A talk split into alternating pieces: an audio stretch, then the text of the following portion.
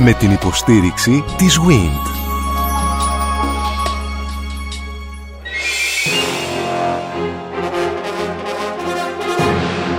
Γνωρίζοντας την ιστορία μας, Μικρασιατική καταστροφή. Ο ελληνισμός της Ανατολής. Μικρά Ασία, Καπαδοκία, Πόντος, Ανατολική Θράκη. Από το θρίαμβο των Βαλκανικών πολέμων στη Μικρασιατική καταστροφή. Μια σειρά ραδιοφωνικών εκπομπών στον Sky 100,3.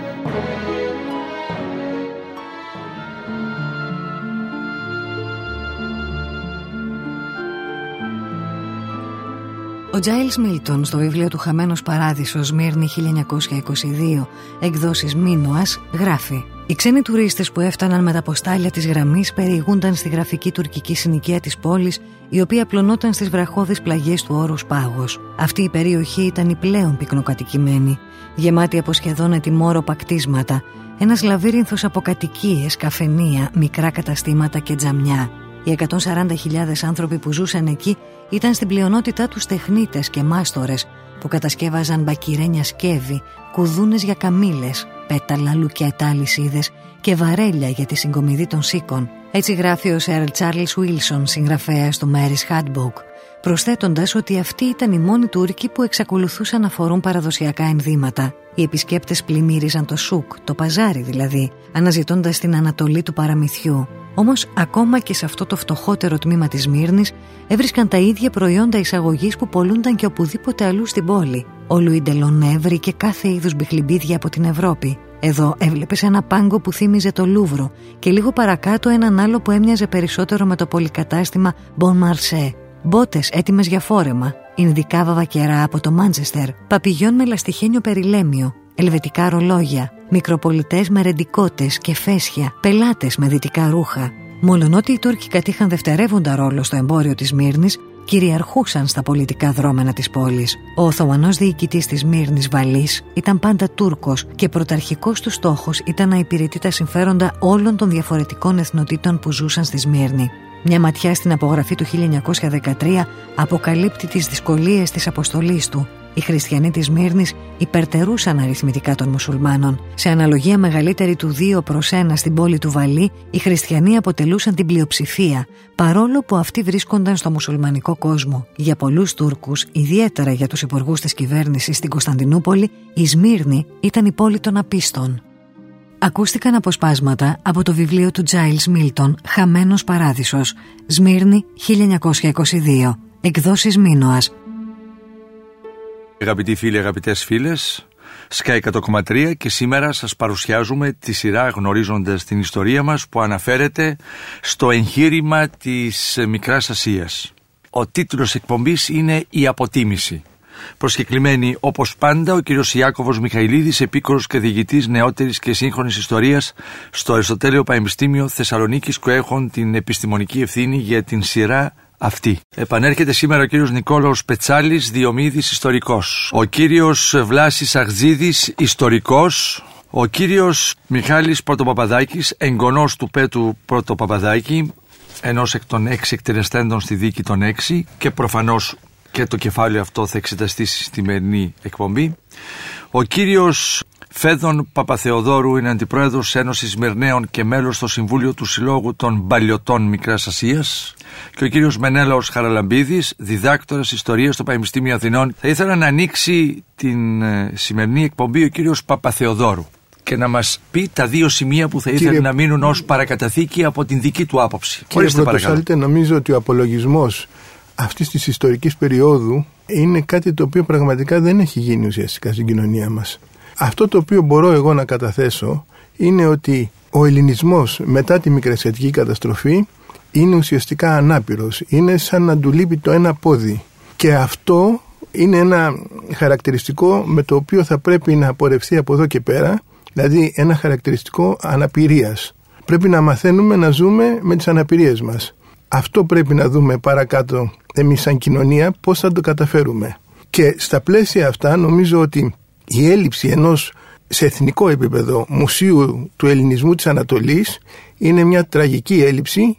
Είναι μια έλλειψη που παρόλο που δεν μπορώ να το τεκμηριώσω τώρα, πιστεύω ότι οφείλεται σε πολιτικούς λόγους, είναι όμως μια έλλειψη τραγική για τον ελληνισμό και για το μέλλον του. Δεν μπορούμε να μιλάμε για το μέλλον του ελληνισμού όταν δεν έχουμε κατορθώσει να αναδείξουμε την ιστορία και τον πολιτισμό και να την κάνουμε κτήμα των νέων γενεών την ιστορία του πολιτισμού του μισού ελληνισμού, ο οποίος χάθηκε ουσιαστικά. Μου δίνετε την αφορμή κύριε Παπαθεοδόρου να πάω στον κύριο Χαραλαμπίδη γιατί θίξατε ένα σκέλος, μια παράμετρο την πολιτική διαχείριση του θέματος.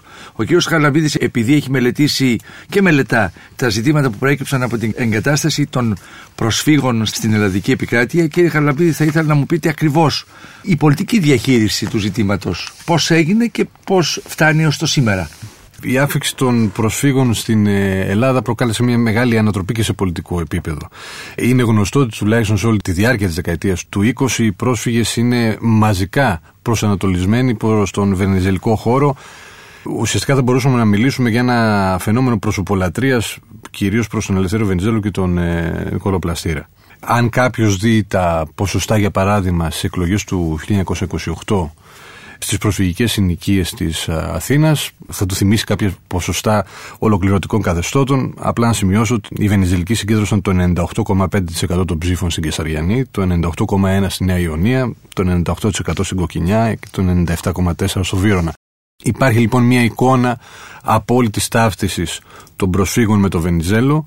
Αυτή η ταύτιση, τα πρώτα ρήγματα θα τα έχουμε όπως είπε προηγουμένως ο Βλάσος Αγτζίδης με την υπογραφή του Ελληνοτουρκικού Συμφώνου του 1930, όπου οι πρόσφυγες ουσιαστικά θα κατηγορήσουν το Βενιζέλο για προδοσία.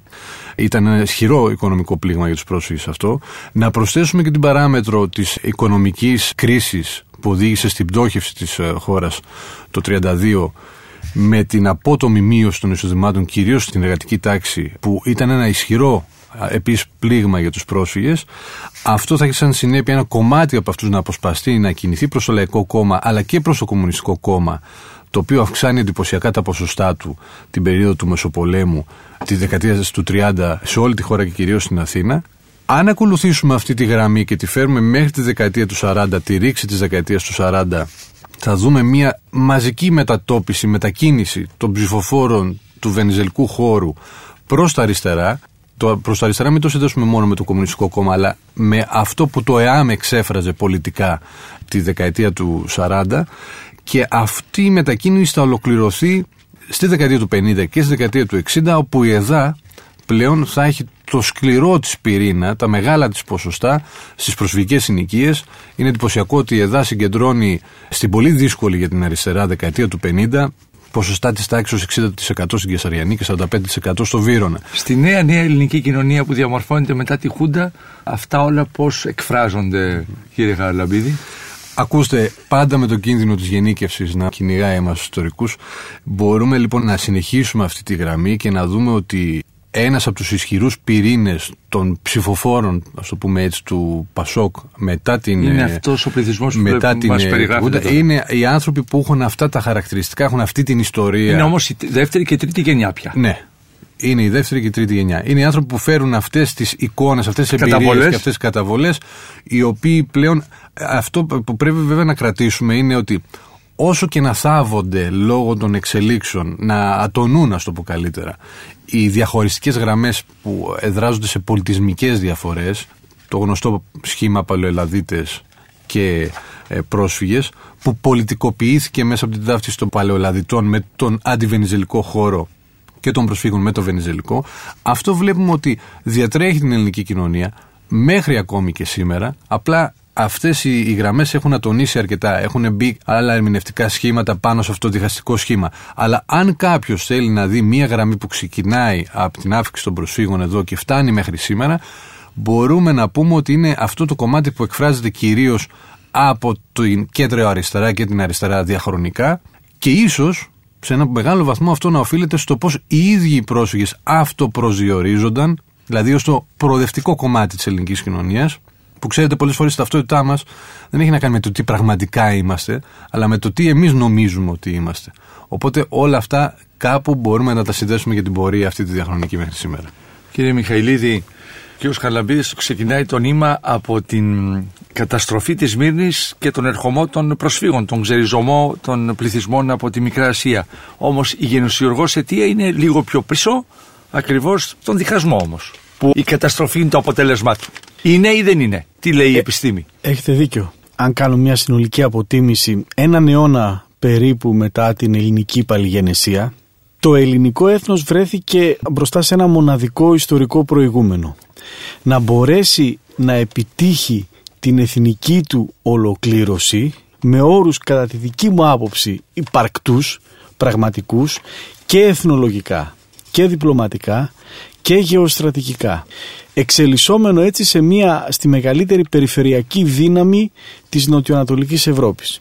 Αυτό δεν έγινε για ορισμένους λόγους. Στην κορύφωση του εθνικιστικού παροξισμού των βαλκανικών κρατών λόγω της διάλυσης Οθωμανικής Αυτοκρατορίας υποτιμήθηκε αν θέλει κανείς να το πει έτσι με όρους πραγματικούς υποτιμήθηκε όχι μόνο από τους Έλληνες αλλά και από το διεθνή παράγοντα αρχικά η νέα αυτή κεμαλική δύναμη η οποία προέβαλε η οποία από τη στιγμή που δεν μπόρεσε να περιοριστεί στη γένεσή της ήταν δύσκολο να ελεγχθεί όσο περνούσε ο χρόνος. Υπερεκτιμήθηκε επίσης η δυνατότητα της Βρετανικής πολιτικής που επικεντρωνόταν κυρίως στο πρόσωπο του Λόιτ Τζόρτζ η οποία πιστεύω πως ήταν ειλικρινή και έντιμη τουλάχιστον για την περίοδο μέχρι και το 1920 αλλά αποδείχθηκε ότι από μόνη της δεν επαρκούσε αφενός γιατί μέσα στην ίδια τη Βρετανία η πολιτική αυτή υποστήριξη των ελληνικών συμφερόντων ήταν κάτι μοναδικό γιατί παραδοσιακά η Βρετανία ακολουθούσε μια φιλοοθωμανική πολιτική αφετέρου γιατί ο ευρύτερος συσχετισμός μεταξύ των μεγάλων δυνάμεων υπήρξε και συνέκλεινε μεταξύ του μόνο για μία διετία θα έλεγα μέχρι την αποχώρηση της Ρωσίας και την μεταξέλιξη της σε σοβιετική δύναμη και μέχρι ουσιαστικά την ενδυνάμωση της Ιταλίας που ήταν η πρώτη μεγάλη δύναμη που υπονόμευσε τα ελληνικά συμφέροντα με δεύτερη τη Σοβιετική Ένωση και τρίτη τη Γαλλία. Παρόλα αυτά όμως όπως φάνηκε στις προηγούμενες εκπομπές έχω την άποψη ότι ακόμη και την τελευταία στιγμή έως δηλαδή και το καλοκαίρι τον Αύγουστο του 1921 οι Έλληνες μπορούσαν και από μόνοι τους να επιβάλλουν τους όρους τους. Ήρθε εκεί όμως ο εθνικός διχασμός ο οποίος διατρέχει την ελληνική κοινωνία από τη συγκρότηση του ελληνικού κράτους και στην περίοδο που μελετούμε έχει τη μορφή της σύγκρουσης του παλαιοκομματισμού με μεταρρυθμιστικά οράματα σε σχέση με το προσανατολισμό του κράτους που έβαλε την ταφόπλακα πάνω ακριβώς σε αυτό το ελληνικό όνειρο υπαρκτό, δύσκολο αλλά υπαρκτό. Και αυτό το πράγμα νομίζω ακύρωσε... Δύσκολο με συγχωρείτε στην πραγματοποίησή του. Ναι, δύσκολο στην πραγματοποίησή του, δεν ήταν εύκολο για την Ελλάδα εγχείρημα των δύο υπήρων και των πέντε θαλασσών. Ήτανε όμως, είχε πραγματικές, είχε ρεαλιστικές βάσεις για ένα διάστημα όπως εγώ πιστεύω.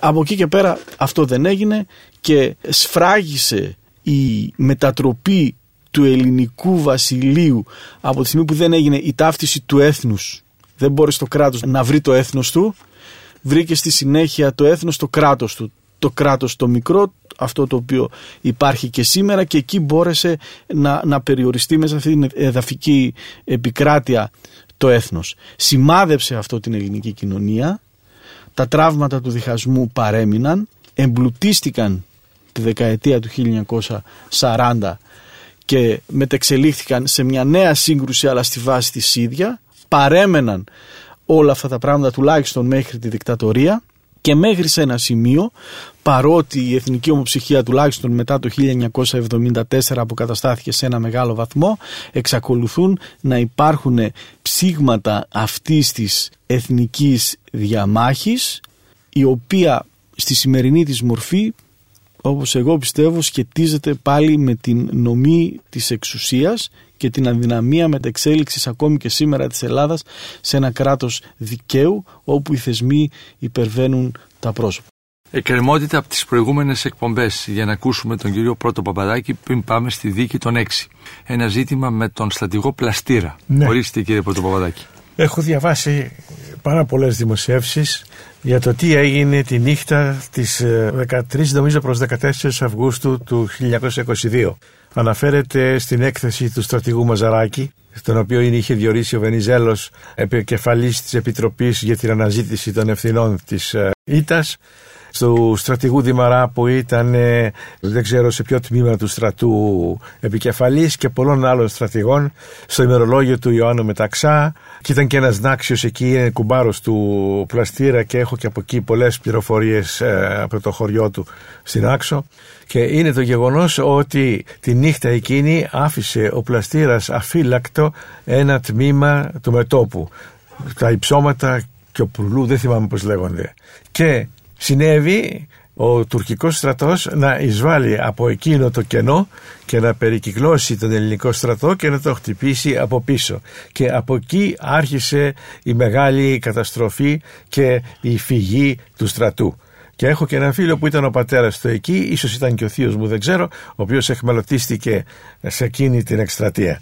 Έχω διαβάσει εγώ δηλαδή ναι. και θεωρώ ότι αυτό είναι ένα βασικό σημείο στην ιστορία αυτή. Και διαρωτώ με, πώς μέσα στη νύχτα οι Τούρκοι έμαθαν ότι υπάρχει εκεί ένα κενό και δεν το ήξερε ο στρατηγός Δημαράς; Υπάρχει απάντηση από αυτού. Μια ερώτηση. Ναι, ναι. Είναι, δυνατόν, είναι ναι. δυνατόν η καταστροφή μικρασιατική να αποδοθεί σε κάτι τέτοιο, σε ένα επεισόδιο όσο και αν είναι πραγματικό, δεν το γνωρίζω. Ρωτάτε μένα ή τον... Θέτω το ερώτημα απλώς. Κανένα γεγονός μεμονωμένο δεν μπορεί να θεωρηθεί ότι είναι αίτιο της μικρασιατικής καταστροφής. Μια ολόκληρη σειρά γεγονότων. Ε, άρα η μνήμα αυτού του συγκεκριμένου... ένα σημαντικό Όχι, είναι η, η, αρχή μιας υποχωρήσεως, άτακτης υποχώρησης. Κύριε Μιχαηλίδη. Οι αναμνήσεις, τα απομνημονεύματα, οι συνεντεύξεις που έδωσαν πολλοί από τους αξιωματικούς και πολιτικούς που πήραν μέρος στη Μικρασιατική εκστρατεία δόθηκαν κυρίως στη δεκαετία του 1920 και του 1930 και ουσιαστικά είχαμε ένα δεύτερο ξεκαθάρισμα λογαριασμών ε, σε επίπεδο ιστοριογραφικό και δημοσιογραφικό αμέσως μετά την καταστροφή. Είμαστε πολύ επιφυλακτικοί απέναντι σε τέτοιου είδους πληροφορίες. Ο καθένας προσπαθούσε να μεταδώσει τις ευθύνες σε κάποιον άλλον πέρα από τον εαυτό του. Γι' αυτό και επανέρχομαι στο ζήτημα της, πλήρους ιστορικής τεκμηρίωσης και πρόσβασης σε όλο το διαθέσιμο αρχαιακό υλικό και κυρίως το στρατιωτικό προκειμένου να έχουμε μια ολοκληρωμένη άποψη επί των στρατιωτικών επιχειρήσεων. Από εκεί και ύστερα δεν υπάρχει αμφιβολία ότι στο πλαίσιο του εθνικού διχασμού είχαμε στη διάρκεια του μετόπου συγκρούσεις βενιζελικών με αντιβενιζελικούς αξιωματικούς και κατέρωθεν υπονόμευση Ωστόσο, πρέπει να έχουμε στο πλευρό μας ότι και ο καθένας προσπαθούσε να δικαιώσει τον εαυτό του. Αυτός στου ιστορικούς είναι γνωστό, δεν είναι μοναδικό. Που να δείτε τι έγινε μετά την Ελληνική Επανάσταση όταν όλοι οι αγωνιστές προσπαθούσαν να δικαιώσουν και έβγαζαν λίβελους εναντίον, των, συναγωνιστών του. Κύριε Μιχαηλίδη, έχετε τα ονόματα των οκτώ κατηγορηθέντων; Ναι, ήταν κατά σειρά Δημήτριος Γούναρης, ο αρχηγός του Λαϊκού Κόμματος και ο Πρωθυπουργός στην περίοδο 21-22, ο Πέτρος Πρωτοπαπαδάκης, Υπουργός Οικονομικών στις κυβερνήσεις Γούναρη και Πρωθυπουργός του Τον εγγονό του οποίου φιλοξενούμε στην εκπομπή είναι ο κ. Μιχάλης Πρωτοπαπαδάκης. Ο Νικόλαος Στράτος, Πρωθυπουργός του 1922, αλλά μόνο για έξι μέρες και Υπουργός Εσωτερικών πάλι στη διάρκεια του 22, ο Γιώργος Μπαλτατζής, Υπουργός Εξωτερικών στις κυβερνήσεις Γούναρη και Πρωτοπαπαδάκη, ο Νικόλαος Θεοτόκης, Υπουργός Στρατιωτικών στις ίδιες κυβερνήσεις, ο Γεώργιος Χατζιανέστη, διοικητής της Ραστιάς της Μικράς Ασίας, ο Μιχαήλ Γούδας, υπονάβαρχος και υπουργός της κυβερνήσεις Γούναρη και Πρωτοπαπαδάκη και ο ξενοφών στρατηγός, υποστράτηγος και υπουργός και ο ίδιος στι ίδιε κυβερνήσει. Αυτά ήταν ναι. τα οχτώ άτομα που οδηγήθηκαν στο κατηγορητήριο. Ναι. Και καταδικάστηκαν για εσχάτη προδοσία οι έξι. Οι έξι από αυτούς. Όχι όλοι, αλλά οι έξι εις θάνατον και οι δύο ισόβια δεσμά. Και οι δύο ισόβια, μάλιστα. Ευχαριστώ. Τι γίνεται με αυτήν την δίκη, κύριε Αρτζίδη; Προσπαθούμε να αποδώσουμε ευθύνη, να αποδώσει ευθύνη η, κοινωνία, το έθνος, η, η, πατρίδα. Η δίκη των έξι ναι. γίνεται σε ένα πλαίσιο στρατιωτικού κινήματος κατά της ε, προηγούμενης κατάστασης που διαχειρίστηκε για δύο χρόνια τη μικρασιατική εκστρατεία, το όλο αυτό την πρόκληση. Από τον Νοέμβρη του 1920 έως τον Αύγουστο του 1922 υπήρχαν κάποιες ηγεσίες οι οποίες διαχειρίστηκαν το μικρασιατικό διακύβευμα, Το διακύβευμα ήταν τεράστιο. Το αναλύσαμε στις προηγούμενες εκπομπές. Και ως καταστάλαξη όλης αυτής της πορείας έχουμε μια τρομακτική καταστροφή. Η δίκη των έξι ουσιαστικά είναι η προσπάθεια απόδοσης ευθυνών σε μια ελλαδική κοινωνία η οποία είναι σοκαρισμένη από το μέγεθος της καταστροφής, που είναι μια μοναδική καταστροφή, όχι μόνο για την Ελλάδα, αλλά και για όλη την Ευρώπη. Εκατοντάδες χιλιάδες πρόσφυγες έχουν κατακλείσει την Ελλάδα, ανατρέποντας πλήρως όλα τα κοινωνικά δεδομένα. Έχουν χάσει δεκάδες χιλιάδες ανθρώπους στον μικρασιατικό χώρο. Και εκείνη τη στιγμή, σε όλο αυτό τον περίγυρο και την ατμόσφαιρα του κοινωνικού χάους και της έντασης, γίνεται απόπειρα να αποδοθούν ευθύνες στους ηγείτορες. Δεν βρέθηκαν ο τυχαίος ο πολιτικός ή στρατιωτικός για να το αποδοθούν ευθύνες. Όλοι αυτοί που δικάστηκαν ήταν οι υπεύθυνοι. Με ένα σύνολο κατηγοριών και με την μεγάλη κατηγορία της εθνικής προδοσίας. Πρέπει όμως να πούμε ότι η κατηγορία της εθνικής προδοσίας ήταν μια κατηγορία που πολύ εύκολα την μοίραζαν τότε και οι ίδιοι βασιλόφρονες. Όταν συνετάχθη το Δημοκρατικό Μανιφέστο από τον Παπαναστασίου και τον Βιλαρά, το Φεβρουάριο του 1922 γιατί επέρχεται, βλέπαν ότι επέρχεται εδώ μια άθλια διαχείριση της μικρασιατικής πρόκλησης θέλουν να εγκαταλείψουν τη Μικρά Ασία αφήνοντας εκεί τους πληθυσμούς τους κατηγόρησαν και τους παρέπεψαν σε δίκη αυτούς τους συντάκτες του Δημοκρατικού Μανιφέστου με την κατηγορία της εσχάτης προδοσίας για την ανατροπή του πολιτεύματος.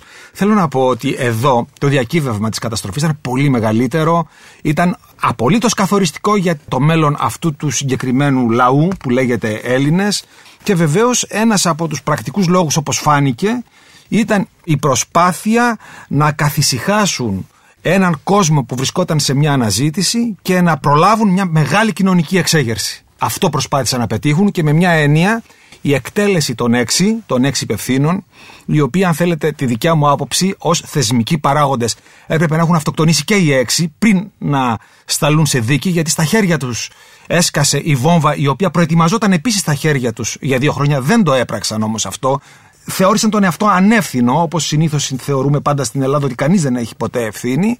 Πρόλαβαν όμως με την εκτέλεση, για μένα κακώς έγινε η εκτέλεση. Έπρεπε να έχει ξεσπάσει αυτό το πραγματικό κοινωνικό κίνημα, η πραγματική έκρηξη, που να βάλει τα πράγματα στη θέση της μέσα από την έκρηξη, μετά από την έκρηξη. Η εκτέλεση των έξι ουσιαστικά τι έκανε; Έκοψε τη θριαλίδα. Εκτόνωσε τους προσφυγικούς πληθυσμούς, αλλά και όχι μόνο. Τους δεκάδες χιλιάδες που έχασαν τα παιδιά τους στη Μικρά Ασία οι ενοχές των μοναρχικών κυβερνήσεων δεν αφορούσαν μόνο τους απόκληρους Μικρασιάτες και Πόντιους και Ανατολικοθρακιώτες, αφορούσαν και δεκάδες χιλιάδες Παλαιοελαδίτες που σκόρπισαν τα κόκαλά τους στη Μικρά Ασία αδίκως, χωρίς λόγο έχησαν το αίμα τους λόγω μιας πολιτικής. Και να πούμε βεβαίως επίσης ότι στις κατηγορίες οι οποίες είναι όλες συζητήσιμες έτσι. Εγώ δεν υποστηρίζω τις κατηγορίες. Αυτό είναι μια αξιολόγηση που γίνεται εκείνη τη στιγμή από αυτούς που διαχειρίζονται όλη αυτή την ε, κρίση. Από τις κατηγορίες απουσιάζει απολύτως η ανθρωπιστική μεταχείριση των Ελλήνων της Μικράς Ασίας. Δηλαδή η πρόθεση εγκατάλειψης του ελληνικού πληθυσμού στους Τούρκους. Η απαγόρευση εξόδου των μικρασιατικών πληθυσμών. Για μένα, αν θέλετε, αυτό είναι υπέρτερο ως ευθύνη απέναντι σε ένα πολύ μεγάλο κομμάτι του ελληνικού λαού από όλα τα υπόλοιπα. Κύριε Χαραλαμπίδη, παρακαλώ πολύ, θα ήθελα να δούμε το πολιτικό σκηνικό μέσα στο οποίο γίνεται η δίκη των έξι. Θα πρέπει να σταθούμε λίγο, διαβάσαμε προηγουμένως τα ονόματα, πρέπει να σταθούμε λίγο στις ιδιότητες. Είναι η πρώτη φορά που έχουμε την εκτέλεση ολόκληρης της ηγεσίας. Εκτελούνται τρεις πρωθυπουργοί, εκτελεί το αρχιστράτηγος, εκτελεί το υπουργό στρατιωτικών και ο υπουργός εξωτερικών. Εκτελεί ουσιαστικά μια ολόκληρη κυβέρνηση, τα κύρια στελέχη μια ολόκληρη κυβέρνηση. Βέβαια, αυτό το πρωτόγνωρο συμβαίνει έχοντας απέναντί του το εξίσου πρωτόγνωρο την μικρασιατική καταστροφή που είναι κάτι το οποίο δεν είχε ζήσει ποτέ ευρωπαϊκό κράτος. Μέχρι τότε και ποτέ βέβαια μετά από εκείνο το χρονικό σημείο. Οπότε έρχεται αυτή η πράξη να, ας το πούμε έτσι, να απαντήσει στην τεράστια πρωτόγνωρη καταστροφή που έγινε θεωρώντας ότι οι πράξεις αυτών των ανθρώπων οδήγησαν εκεί.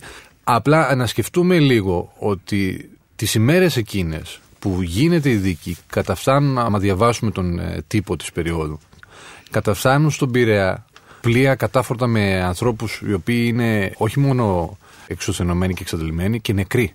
Έχουν πεθάνει στη διάρκεια του ταξιδιού. Οι άνθρωποι που είναι εδώ στην Αθήνα και στον Πειραιά και οι παλαιολαδίτες και οι πρόσφυγες που έχουν ήδη έρθει οι πρώτοι αντικρίζουν καθημερινά αυτό το θέαμα είναι άνθρωποι που δεν ξέρουν μέχρι πού θα πάει αυτό. Δεν ξέρουν πώς είναι απέναντι. Φανταστείτε το σοκ των ανθρώπων, είτε ανήκουν στο ένα πολιτικό στρατόπεδο είτε στο άλλο, να βλέπουν χιλιάδες ανθρώπους κάθε μέρα να έρχονται. Η οργή του κόσμου, που όπως είπε και ο Βλάη προηγουμένως, ήταν ανεξέλεγκτη από ένα σημείο και μετά.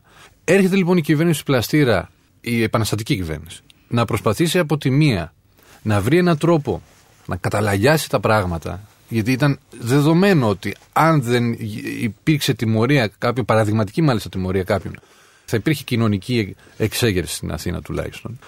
Αλλά από την άλλη, ο πλαστήρας βλέπει ότι πρέπει με κάποιο τρόπο να εδραιώσει την εξουσία του. Στην ε, πρωτεύουσα, σε αυτές τις τόσο έκρηθμες καταστάσεις που υπήρχαν τις ημέρες και τις εβδομάδες εκείνες, Οπότε έπρεπε κάποια στιγμή να αρχίσει να κλείνει ένα-ένα τα θέματα που έχει τα μεγάλα να αντιμετωπίσει. Έβλεπε ξεκάθαρα λοιπόν ο πλαστήρας ότι έπρεπε να δώσει μια έστω προσωρινή λύση σε αυτό το ζήτημα. Λοιπόν, Ακριβώς το θέμα της κάθαρσης, για να μπορέσει μετά να συγκροτήσει τις δυνάμεις του, γιατί ήταν ξεκάθαρο ότι παρά το γεγονός ότι είχε καταδικαστεί η ηγεσία και η πολιτική των αντιβενιζελικών, δεν είχε τελειώσει το παιχνίδι αυτό. Ήταν ξεκάθαρο ότι θα συνεχιζόταν ένα καινούριο επεισόδιο της αντιπαράθεσης που ξεκίνησε που από το θα να επηρεάζει την κοινωνία. Συνεχιζόταν ακόμη και μετά τη μικρασιατική ναι. καταστροφή. Η οποία κοινωνία βαλόταν, άλλαζαν εργασιακές συνθήκες, η οικονομία της χώρας από έναν πόλεμο. Ήταν που... ένα απόλυτο χάος. Ένα, ένα, ένα χάος. Λοιπόν, κύριε Πρώτο Παπαδάκη, έχετε το λόγο. Η πρώτη μου παρατήρηση είναι ότι βλέπω πως δεν είμαστε ακόμα όριμοι τουλάχιστον εδώ η παρέα μας για να συζητήσουμε το θέμα της δίκης των έξι.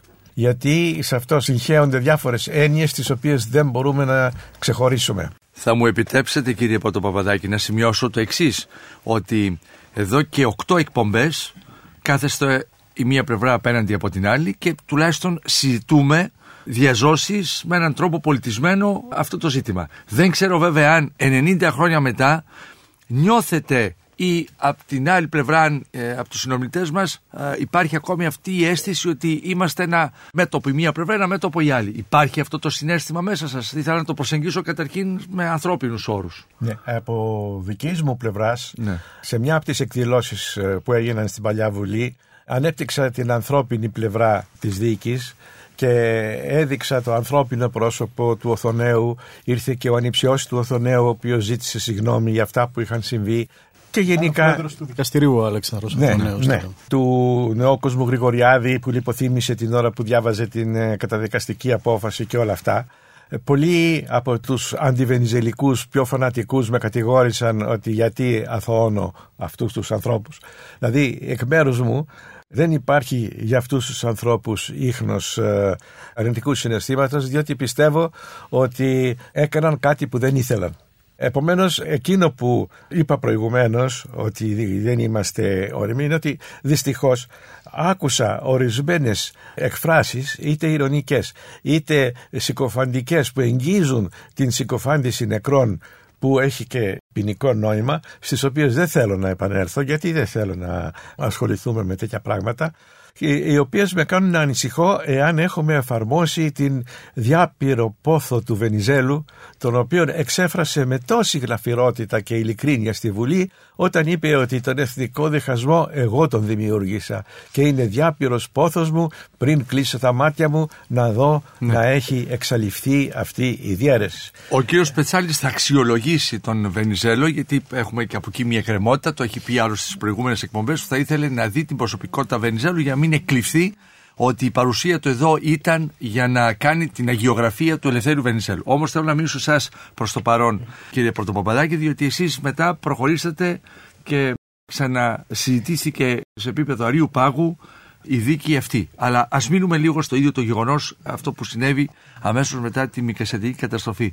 Πιστεύετε ότι ο παππούς σας και οι υπόλοιποι ήταν τα εξελαστήρια θύματα, έσφαλαν με τις αποφάσεις τους καθόρισαν την έκβαση του πολέμου ήταν οι μοιραίοι που προκάλεσαν την μικρασιατική καταστροφή ή όχι; Έχω υποστηρίξει επαναλημμένως ότι δεν ήσαν τα εξυλαστήρια θύματα και ότι δεν ήταν δική τους η στρατηγική. Και ε, το έχω στηρίξει αυτό σε αυτό που είπε ο πρόεδρος της Βουλής των Λόρδων στην Αγγλία, ότι εάν γνωρίζαμε αυτά που συμβαίνουν στην Ελλάδα, οι έξι πολιτικοί και ο αρχιστράτηγος δεν θα έχαναν τη ζωή τους και η μικρασιατική καταστροφή δεν θα γινόταν.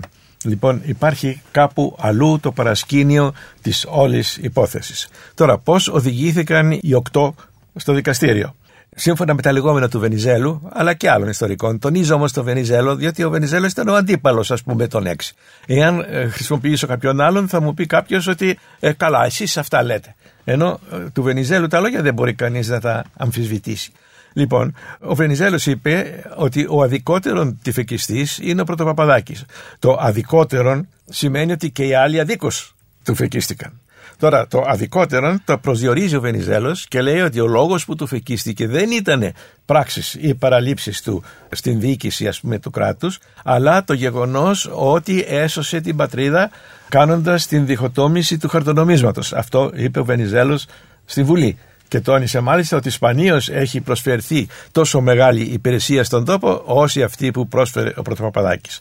Τώρα, πώς είναι δυνατόν η διχοτόμηση του χαρτονομίσματος να οδηγήσει έναν άνθρωπο με τους συνεργάτες του στο εκτελεστικό απόσπασμα; Είναι γνωστό ότι η πολιτική συντελείται στο παρασκήνιο. Και δεν έχω ακούσει αρκετά για το παρασκήνιο όσο θα ήθελα να ακούσω. Λοιπόν, σύμφωνα με τον ε, Βενιζέλο και άλλους ιστορικούς, οι διεθνείς τοκογλυφικοί κύκλοι ήθελαν να πάρει τη στιγμή που έπρεπε τον Μάρτιο του 22 να σταματήσει η μικρασιατική εκστρατεία και ο στρατός να αποσυρθεί διότι δεν υπήρχαν χρήματα για να χρηματοδοτείται η εκστρατεία ο Πρωτοπαπαδάκης βρήκε τη λύση να πάρει από τους πολεολοδοτήτες χρήματα και να τα δώσει για τους μικρασιάτες στην ε, εκστρατεία με την διχοτόμηση του χαρτονομίσματος. Αυτό ενόχλησε Αυτό ενό... τους δανειστές της χώρας, θέλετε να Τους δανειστές, όχι τόσο τον λαό όσο εκείνους που θα ήθελαν εκείνοι να ναι. έχουν ναι. δανείσει στον χώρο. Λοιπόν, εκείνοι ήθελαν να τον ναι. ξε... Για εσά, κύριε Πρωτοπαπαδάκη, η κατάληξη αυτού του εγχειρήματος ως τραγωδία οφείλεται μόνο στις ξένες δυνάμεις, όχι σε λάθη Ελλήνων; Οπωσδήποτε και σε λάθη Ελλήνων, όπως του πλαστήρα που λέγαμε προηγουμένως. Αλλά πρέπει να ξεχωρίζουμε την ευθύνη από την ενοχή. Άλλο ευθύνη, άλλο ενοχή. Γιατί οδηγηθήκατε στην αναψηλάφιση της δίκης, δεν αντέχετε το να χρεώνετε το παππούς σας, το να έχει αυτό το στίγμα στην ιστορία δηλαδή; Το ένα είναι το γεγονός που έχω περιγράψει με τον γιο μου στο σχολείο. Ναι. Το άλλο είναι η συγχωριανή μου η Απιράνθη, η οποία εκείνη ανακοίνησε το θέμα και όχι εγώ. Μέσα σε εκείνους είναι και αεροπαγίτες, είναι διάφοροι οι οποίοι μου είπαν γιατί δεν προχωρήσει. Πρέπει να προχωρήσεις. Και τους άκουσα και εγώ και ναι. προχώρησα. Ύστερα είναι ο φανατισμός ορισμένων Βενιζελικών, οι οποίοι δεν υπακούν σε εκείνη την επιθυμία του Βενιζέλου, η οποία είναι τόσο έντονα την έχει διατυπώσει και τόσο πολύ την σέβομαι. Δηλαδή αυτό τιμά τον Βενιζέλο. Εάν υποθέσω ότι όλα όσα έκανε ο Βενιζέλος ήταν λάθος και διαβάσω αυτή την κουβέντα του, ε, σκύβω το κεφάλι μου μπροστά του. Ήταν πολύ μεγάλη κουβέντα αυτή να βγει στη Βουλή και να πει εγώ φταίω για τον δικασμό και πριν κλείσω τα μάτια μου ο πόθος μου είναι να δω ο διχασμός να έχει εξαλειφθεί. Όμως να σκεφτείτε παραδείγματος χάρη ότι εκεί στον τόπο της εκτελέσεως οι φίλοι ας πούμε των έξι και οπαδοί έστησαν μια εκκλησούλα και την ονόμασαν Ναός της Αναστάσεως. Και ο δρόμος που πήγαινε δίπλα φυσικά ονομάστηκε Οδός Αναστάσεως. Βρέθηκε λοιπόν ένας Βενιζελικός δήμαρχος και το μετονόμασε Οδό Ελευθερίου Βενιζέλου. Ε, ε, αυτά είναι πράγματα απαράδεκτα. Ναι, ναι, εντάξει, αυτά, αυτές τις μικρότητες, ναι, ναι, σύμφωνοι, τις ναι. αντιλαμβάνομαι. Ε, θα ήθελα να ακούσω τη γνώμη σας και για, ως προς το αποτέλεσμα της αναψηλαφίσεως που έγινε στην διαδικασία δι, του Αριού Πάγου. Ε, αυτό θα πρέπει να πούμε διάφορα, διότι ο κόσμος δεν τα ξέρει, ακόμα και νομικοί, διότι τέτοιες δίκες έχει γίνει μόνο μία μέχρι τώρα. Αυτού του Αμερικανού δημοσιογράφου του Πόλκ. Και ακόμα και οι νομικοί, ακόμα και οι δικαστές δεν έχουν συνειδητοποιήσει τον τρόπο που γίνεται η αναψηλάφιση μιας δίκης. Αυτό που ζητάει ο νόμος δεν είναι να ελεγχθούν οι δικαστές που εδίκασαν τη δίκη, ούτε να εξεταστεί το κατηγορητήριο αν ήταν σωστό ή όχι.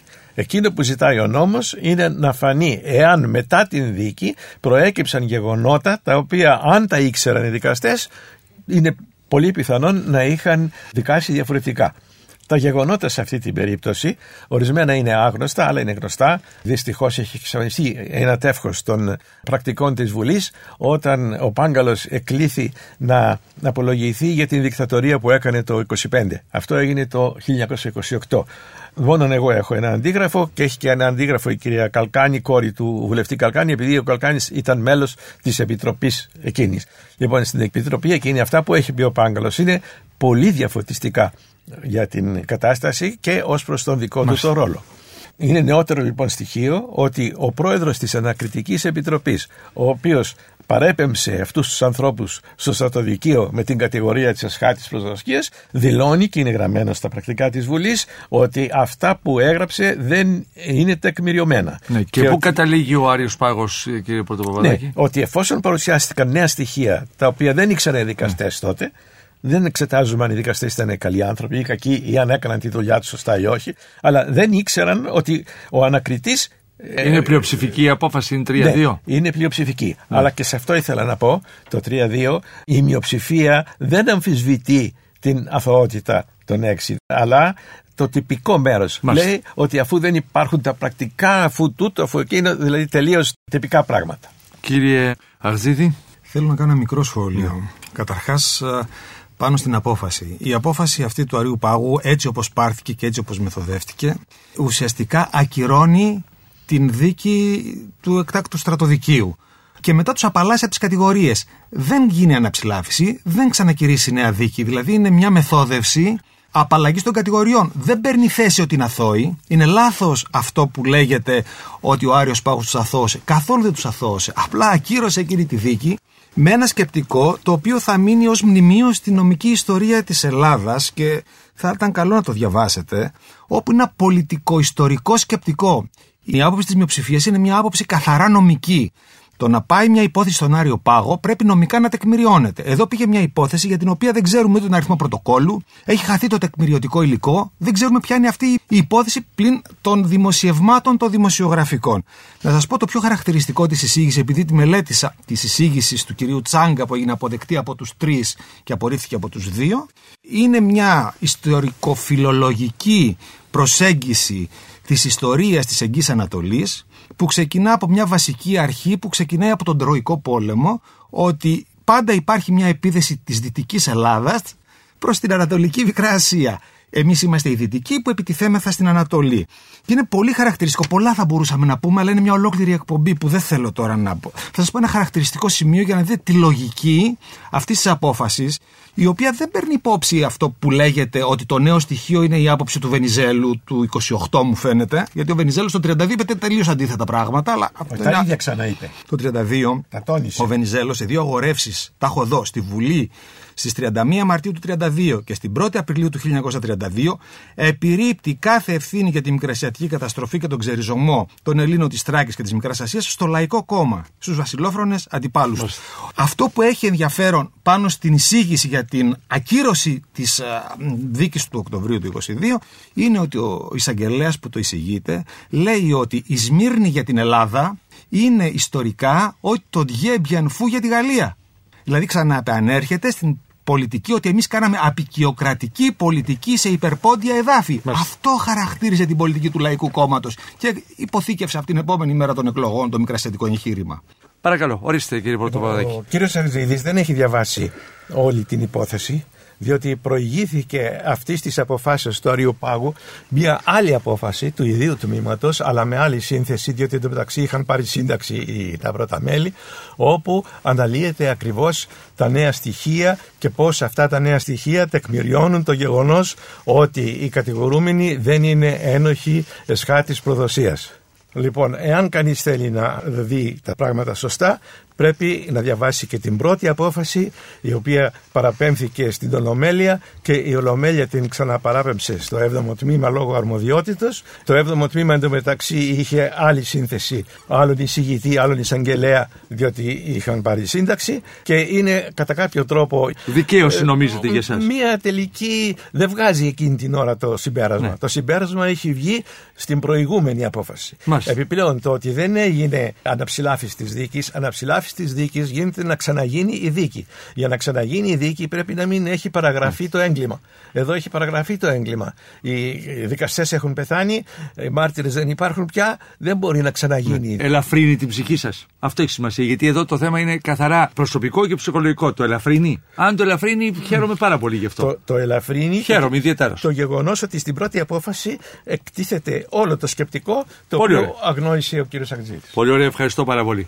Ο κύριος Πετσάλης, η αποτίμηση του ελευθέρου Βενιζέλου. Ορίστε παρακαλώ. Το μέγεθος αυτού του εγχειρήματος δεν διέλαθε βέβαια την προσοχή του Βενιζέλου και του δημιουργούσε συνεχή άγχη, αγωνίες και αμφιβολίες. Τον Ιούλιο του 19, μετά από την αρχή της στραβή με τα επεισόδια στη Σμύρνη και τα αυτά που ακολούθησαν μετά στο Αιδίνη κτλ., έγραψε μια πολύ γνωστή επιστολή προς τον Υπουργό Εξωτερικών, τον Αλέξανδρο Διομήδη, στο οποίο αναγνώριζε τον κίνδυνο οι Έλληνες να εκδιωχθούν και η κατοχή της Σμύρνης που είχε θεωρηθεί ως απαρχή μιας νέας ελληνικής μεγαλουργίας, όπως έλεγε, να αποδειχθεί ότι δεν ήταν παρά εν μετέωρον στιγμιαίας λάμψεως, το οποίο εφώτισε μόνον την ελληνική ναθλιότητα. Ωστόσο, εξακολουθούσε να πιστεύει στο εφικτό της υλοποίησης του μικρασιατικού σκέλους της Μεγάλης Ελλάδος. Πεπισμένος σε τέτοιο σημείο ότι οι ελληνικές διακριτήσει στο βιλέτη του Αιδινίου, με επίκεντρο τη Μύρνη, είχαν προτεραιότητα έναντι του πατροπαράδοτου ονείρου η πόλη να ξαναγίνει ελληνική. Και κάτι τέτοιο παρουσιάστηκε στις διαπραγματεύσεις στο Παρίσι την άνοιξη του 19 όταν οι σύμμαχοι, μη εμπιστευόμενοι ο ένας τον άλλον, ήταν διατεθειμένοι να εξετάσουν την παραχώρηση της Κωνσταντινούπολης και ολόκληρης της Θράκης στην Ελλάδα, σε αντάλλαγμα όμως με την εγκατάλειψη της διεκδίκησης μικρασιατικών εδαφών. Είναι μια πολύ ενδιαφέρουσα πτυχή αυτή. Βεβαίως αυτό ήταν παραμονές της απόφασης για την απόβαση, εκτός του ότι δεν επίστευε σε αυτή τη λύση, είναι ένα θέμα που πρέπει να αναλυθεί, δεν μπορούσε να απορρίψει την ιονίτε τελεσμένη προσφορά της Σμύρνης, άρα δεν εδίστασε και το θέμα δεν εξετάστηκε περαιτέρω. Παρά την ε, ανάγκη περιορισμού της αρχικής ελληνικής διεκδίκησης και στο βορρά και στο νότο, ήταν τεράστιο το επίτευγμα της κατοχής της Σμύρνης, το οποίο οδηγούσε, προδίκαζε ουσιαστικά με μεγάλες περιπέτειες διπλωματικές την οριστική προσάρτηση της Ελλάδος όπως έγινε τελικά μετά από μία πενταετία θα γινόταν με δημοψήφισμα κτλ. κτλ. Κύριε Πετσάλη, ο Ελευθέριος Βενιζέλος, στον χρόνο που ήταν εκείνος στην εξουσία, διαχειρίστηκε τα πράγματα σωστά κατά την άποψή σας; Κοιτάξτε, ως προς το μέτωπο θα σας πω Έως δύο-τρία εκλογές πράγματα. του 20 δηλαδή. Ναι, ναι, θα σας πω δύο-τρία πράγματα, αλλά εκείνος διαχειριζόταν το διπλωματικό σκέλος με ορισμένες επεμβάσεις στα θέματα του στρατού βεβαίως και ιδίως από το 1920, από την άνοιξη του 20, όταν οι σύμμαχοι οι Εγγλέζοι κυρίως χρειαζόντουσαν τη στήριξη της Ελλάδος, τότε προσφέροντας τον ελληνικό στρατό και ο ελληνικός στρατός πετυχαίνοντας τεράστιες νίκες το καλοκαίρι του 1920, δημιούργησε καινούριες προϋποθέσεις οι οποίες άνοιξαν και την δυνατότητα του Βενιζέλου να διεκδικήσει ενδεχομένως την Κωνσταντινούπολη ακόμα αργότερα και το θέμα του πόντου να θίξει. Πήγε κακός σε εκλογές ή καλός; Κάκιστα. Κάκιστα, αλλά αυτό αναφέρεται στο θέμα των σφαλμάτων του Βενιζέλου που θέλω να θίξω, διότι δεν επιχειρώ να αγιοποιήσω τον Βενιζέλου. Φυσικά έκανε σφάλματα, είναι συνυπεύθυνος για την μη ολοκλήρωση του έργου του. Ένα σημείο που έχει σημασία είναι να τονίσω ένα καινούριο έβριμα της έρευνας ότι το περίφημο τηλεγράφημα του Βενιζέλου της 5ης Οκτωβρίου 1920 λίγες εβδομάδες πριν από τις εκλογές το οποίο οι αντίπαλοι του κατόπιν χρησιμοποίησαν σαν επιχείρημα ότι εκλυπαρούσε τον Λόιτ Τζόρζ να τον στηρίξει άρα εμέσως ομολογούσε την αποτυχία του βρήκα στοιχεία τα οποία είναι, ανατρέπουν πλήρως το σκηνικό ότι δηλαδή δεν ήταν πρωτοβουλία του Βενιζέλου αλλά ήταν απάντηση του Βενιζέλου σε άνοιγμα που του είχε κάνει ιδιωτικά προσωπικά ο Λόιντ Τζορτζ μέσω του Τζον Σταυρίδη. Αυτό ανατρέπει το πράγμα εντελώς διότι είναι κεφαλαιώδους σημασίας και βρήκα και τη συνέχεια ότι ο Λόιντ Τζορτζ το παρουσίασε το θέμα στο Υπουργικό Συμβούλιο και εκεί βρήκε τη στήριξη ποιου του κυρίου πολέμιου της ελληνικής παρουσίας στη Μικρά Ασία, του στρατάρχη Βίλσον, ο οποίος ετέθη με τη μεριά του Βενιζέλου και λέει να τον βοηθήσουμε. Δηλαδή αυτό σημαίνει ότι σχεδόν με τα βεβαιότητος η Αγγλία θα στήριζε υλικά βέβαια και διπλωματικά, όχι με στρατό, την ελληνική εκστρατεία κατά του Κεμάλ. Αυτό έχει πολύ μεγάλη σημασία, ανατρέπει αρκετά πράγματα. Λοιπόν, ε, ως προς τα σφάλματα, έκανε σφάλματα βεβαίως και γι' αυτό και είναι συνυπεύθυνος για την ολοκλήρωση της εθνικής εξωτερικής πολιτικής του. Τα σφάλματά του μπορεί να τα διακρίνει κανείς σε ασυγχώρητα και σε συγνωστά. Ασυγχώρητα είναι, κατά τη γνώμη μου, το διαρκές σφάλμα της εσωτερικής πολιτικής που ακολούθησε το καθεστώς το βενιζελικό από το 17 ως το 20. Και η πλήρης αντιστροφή των προτεραιοτήτων μεταξύ εθνικών διεκδικήσεων και εσωτερικής ομόνοιας. Δηλαδή έδωσε όλο το βάρος στο εξωτερικό θέμα το οποίο βεβαίως δεν αναβαλόταν και σου λέει το νοικοκύρεμα το εσωτερικό θα ακολουθήσει εν ευθέτω χρόνο. Αυτό όμως δεν δούλεψε διότι πράγματι η ανομαλία η εσωτερική φούντωσε την αντίδραση η οποία οδήγησε στις εκλογές που τον έριξαν. Σε τίτλους αυτά τα λάθη που τα συγχωρούμε. Εκείνο που δεν θα έπρεπε να τους συγχωρήσουμε είναι η ανακοπή της νικηφόρου ορμής του ελληνικού στρατού τον Αύγουστο του 20 παροπλίζοντας το στρατηγείο και την ηγεσία του επί 40 πολύτιμες μέρες στην Αθήνα και οι Κεμαλικοί ευχαριστούσαν τον Αλάχ για αυτό το δώρο. Για αυτό, για αυτό το δώρο. Αυτό θα έπρεπε να αναλυθεί αρκετά περισσότερο, δυστυχώς ο χρόνος δεν μου επιτρέπει και βεβαίως μετά ακολουθεί το μέγα σφάλμα της αρχικά απόφασης διενέργειας εκλογών και η αιμονή του να την κάνει ακόμα και μετά την αρνητική και τους φιλελεύθερους τροπή που προσέδωσε στον εκλογικό αγώνα ο θάνατος του βασιλέως Αλεξάνδρου. Δηλαδή αντί να εκμεταλλευτεί αυτό το πράγμα ο Βενιζέλος το άφησε και παγιδεύτηκε εκεί πέρα από τον Γούναρη ο οποίος έκανε μια έξυπνη κίνηση εκεί πέρα και ευνόησε τελικά αυτό το πράγμα πολύ την. Κύριε Χαρλαμπίδη, μισή κουβέντα. Απλά ήθελα στο κλείσιμο να βάλω ένα ερώτημα. Μιλάμε εδώ πέρα ως ιστορικοί για την περίοδο αυτή και μιλάμε για το ζήτημα της μεγάλης ιδέας και γιατί δεν ολοκληρώθηκε. Νομίζω ότι εδώ πέρα πρέπει κυρίως να βάλουμε ένα ερώτημα. Αν πρώτα απ' όλα αυτό που λέμε μεγάλη ιδέα ήταν μια μεγάλη ιδέα για όλο τον ελληνικό λαό, αν δηλαδή οι άνθρωποι που ζούσαν στην Αθήνα ή στη Λαμία ή στην Καλαμάτα είχαν, την είχαν στο μυαλό τους αυτό το πράγμα. Πρώτον. Δεύτερον, αν όχι, ποιους εξυπηρετούσε αυτή η λεγόμενη μεγάλη ιδέα; Σίγουρα νομίζω όχι τους πληθυσμούς που ζούσαν στη Μικρά Ασία, από ό,τι αποδείχθηκε με τραγικό τρόπο. Και μια τρίτη παράμετρος που έχει να κάνει με το σήμερα. Σκεφτόμαστε γιατί δεν πέτυχε μεγάλη ιδέα. Το ερώτημά μου είναι ότι εμείς είμαστε ιστορικοί και δεν πρέπει να σκεφτόμαστε γιατί πέτυχε ή δεν πέτυχε μεγάλη ιδέα αν μπορέσουμε να ξεχνιάσουμε αυτές τις δυνάμεις που κινούνται. Ποιες ήταν οι κοινωνικές, πολιτικές δυνάμεις, οικονομικές που μας έφεραν σε αυτές τις εξελίξεις. Και όχι να δούμε γιατί απέτυχε μεγάλη ιδέα. Κύριε Μιχαηλίδη, ο επίλογος σας ανήκει. Κύριε Πορτοσάλτε, νομίζω ότι μέσα από αυτές τις 8 συνολικά εκπομπές διατρέξαμε την κατά τη γνώμη μου εμβληματική περίοδο στην ιστορία των δύο αιώνων από τις συστάσεις του ελληνικού κράτους.